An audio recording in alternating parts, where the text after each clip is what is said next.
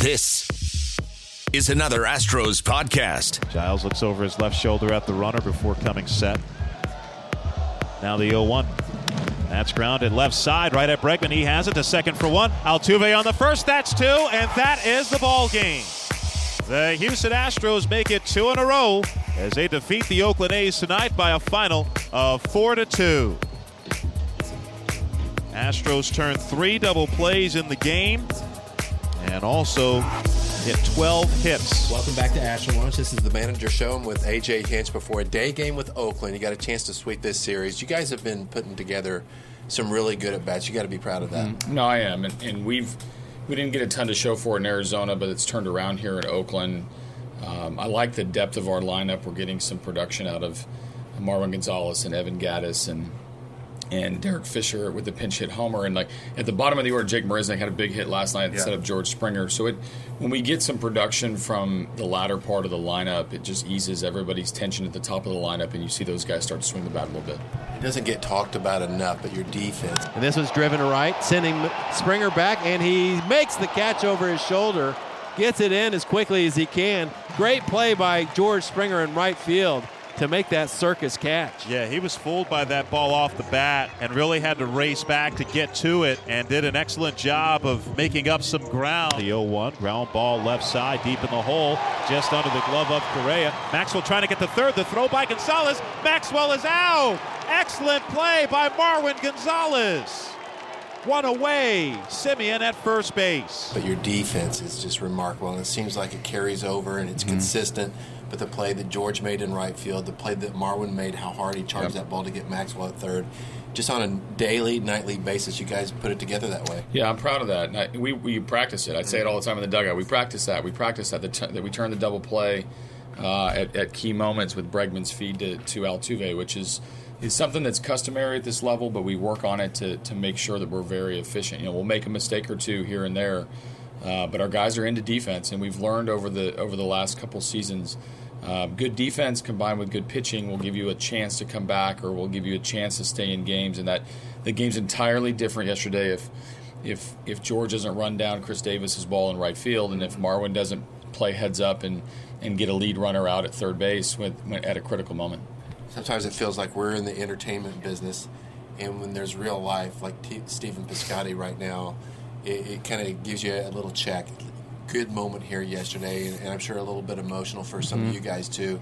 With his mom passing two days ago, what did that mean to you? Well, it's just very powerful for everybody to, to keep perspective in a moment that meant a lot to that kid. Mm-hmm. You know, he you could tell he was emotional. The, stand, the the fans did a great job of of standing up, and then you see both dugouts. And this is a moment where it's not A's versus versus Astros. Right. It's not West rivals. The, the pitcher batter confrontation is going to happen. Lance McCullers steps off and, and gives him a moment to collect himself.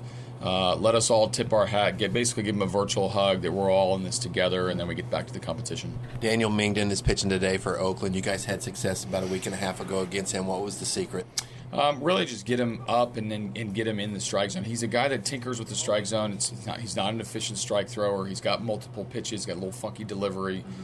Zone him up, get a good pitch to hit, and do some damage. He will make mistakes. He's a young kid that that's still trying to find his way in this league, and and and if you can get a good pitch to hit and you get in a hitter's count, uh, damage is out there for you to, for you to do. Super long stretch for you guys right now. 26 mm-hmm. games in 27 days. You get a chance to give carlos correa off his feet today before an off day. That was the plan? It was. You know i wanted to get somebody an off day. This is the premium off day a day game quick turnaround um, from last night's game we have the day off tomorrow carlos really does need a break and it's never a time where i come to the, to the ballpark i'm like you know i can't wait to sit carlos correa or jose altuve or george springer I'm trying to give these guys a little bit of breather. We've got a, a, an incredibly tough schedule coming up with the Angels. Uh, Texas at home, the Angels on the road. We have Cleveland a couple series. New York, Boston's coming. Mm-hmm. Um, when you look at the calendar as a whole, there are not going to be a lot of off days during games that you can get a mental break for a guy. Today's Carlos's day. All right, AJ, thanks a lot. You Good luck. Back with more Astro Launch right after this. The Houston Astros Radio Network. One of the most dominating performances we've ever seen for a Houston Astro. Steve Sparks, Robert Ford. Gerrit Cole with a masterpiece. This is the Houston Astros Radio Network. Welcome back. Robert Ford joined by Gerrit Cole. Outstanding performance on Friday in Arizona. Complete game, a one hit shutout, 16 strikeouts. Is that the, the best stuff you, you've had in, in a game you've pitched in your career? Yeah, that was probably probably the best stuff, probably the best command. Was there ever a point where you felt like, hey, I, I really have it all working today? Yeah, I was I was I was aware that I mean we executed pitches in the first, and then we got into the second inning with a little bit of a lead, and um, you know I, I was I was aware that you know it was going to be it was probably going to be a good night as long as I continued to execute um, at a high level, and um, I mean I certainly didn't think it was going to evolve into what it did, but um, really kind of wasn't aware what was going on until um, really after, but uh, I definitely knew what I had you mentioned how you really weren't aware until after. Was that with the strikeouts? I mean, obviously you had to know you were punching out quite a few guys, yeah. but did you have an idea of numbers uh, as the game goes on? No, I mean, usually I'll catch a glance at it if I'm looking at like Strom's um, the game chart because he'll keep like a running tally. But I was really fresh and I didn't really need to jog my memory, and so I had I had no idea until after when I was at my locker. Ninth inning, before you go out there, obviously that's always kind of like the moment of truth, whether you can you can you can finish the game. Did AJ tell you anything before you went out to the ninth inning?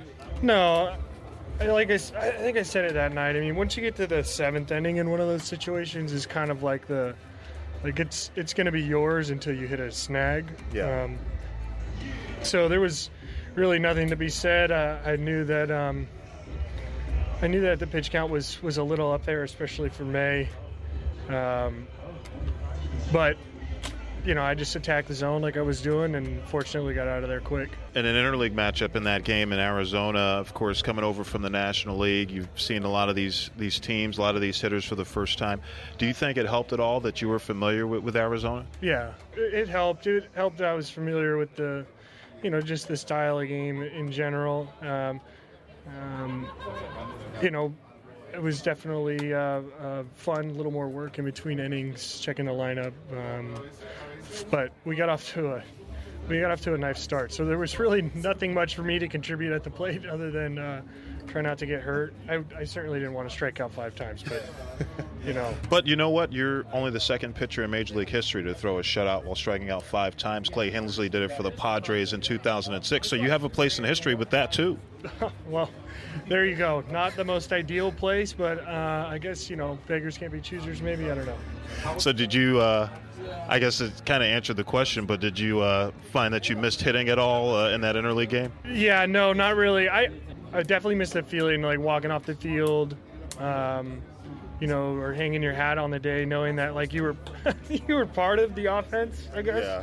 You know, um, uh, I didn't. I I kind of dragged the offense down a little bit, but nonetheless, I was still, you know, standing in the batter's box during the game, and um, you know that's a treat in and of itself. So. Um, and then from the other perspective, you know, managing the lineup to, try to navigate around the pitcher spot or yeah. or extending your scouting report um, to uh, multiple multiple bench guys because you you know you just have to be prepared for an early double switch or um, a potential RBI situation or, or a potential inning starter situation. I mean, those are three different type of hitters that could come to the plate. So your preparation expands a little bit. Gerrit Cole, thanks so much for joining us, and uh, congratulations on a, a, great game and a really good start to your time with the Astros. No, thanks, Forty. The Houston Astros Radio Network. That is on the outside corner for strike three. Man, did he freeze him with that fastball at 97. Robert Ford, Steve Sparks. Charlie Stinkin' Morton. Thought it was Charlie freaking Morton. Something like that. This is the Houston Astros Radio Network.